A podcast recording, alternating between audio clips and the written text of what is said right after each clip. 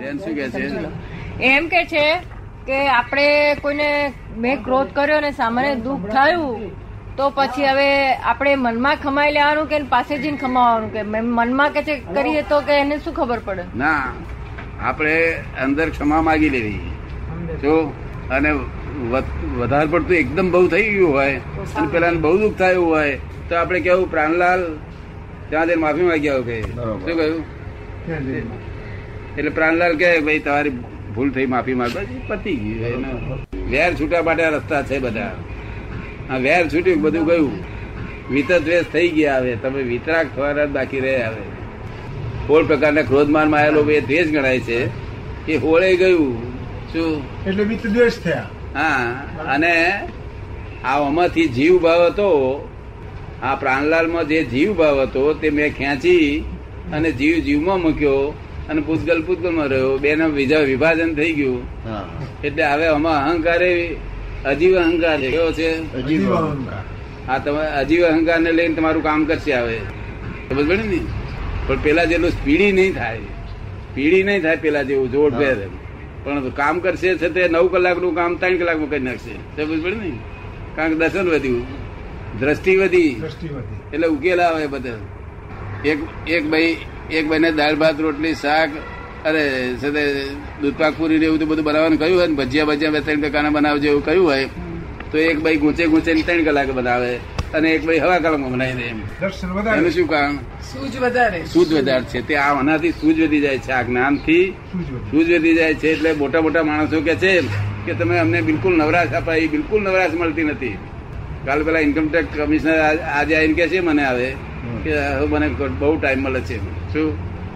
તો હવે અમને ટાઈમ જ હોય ને બિચારાને. આ તો ટાઈમ તો ભાગશાળી નો હોય કોને હોય? ભાગશાળી.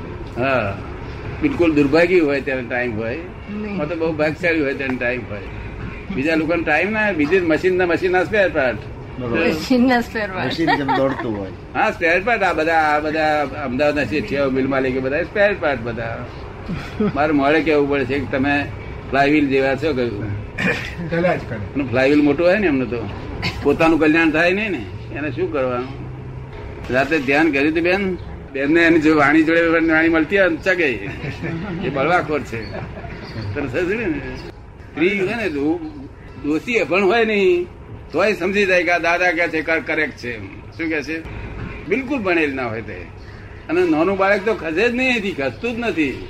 અહીં વિધિમાં અડે છે ને, ખસતું નહીં. હું ઉઠાડું તાર બહુ થયું, બા, કમાણી વધારી નહીં. બહુ સરસ ભણે એટલે પછી પાછળ બે એના વાઈફને પૂછ્યું. મેં આ સાહેબ પચીસ વર્ષથી ત્યાં જાય છે. તો તમે જતા નથી? તો કે ધૂની છે, કે છે. અક્કલ નાખો થોડો. આ પેલો પેલો બૈરીને પૂછે છે કે ભાઈ, હું તું મને શું કઉ છું? એવું અભિપ્રાય પૂછે કે આ લોકો? ને. અને પેલી ભાઈ એવું કે નહીં, કોણ કે છે ખોટું લગાડે, કે છે આપણે રોજ ભેગું રહેવું નહીં. પણ પારકામાં એને કે ધૂની છે. અરે, નાના નાના છોકરાઓ સમજી કે ધૂની છે. સમજ ને અને ધૂની પોતાના મનમાં શું જાણતો હોય? કે હું શુંનો, શું થઈ ગયો છું? તને હજવે ને? હવે એ જ માણસ છે જયારે અહીં ફર્યા, મને કે છે, કોઈ ધર્મથી હું કશું ફાયો નથી, હું બળવાખોર સ્વભાવનો છું.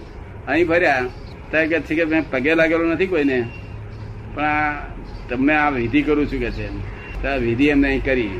હવે અમને તો ટાયર ચડે કરી એટલે પછી એ જ્ઞાન એમને પ્રાપ્ત થયું, ત્યાર પછી મને કે છે કે આ જો આવી ચાર વખતે વિધિ કરે ને, બહુ ટોપ ઉપર જતા રહે. પણ હજુ એટલી બધી, હજુ આમ નીચા મીને આમ હાથ અડાડે, કરે, એવું તો બધું કરે. પેલી બધી બધી નબળી છે ને વીકનેસ છે વીકનેસ બધી.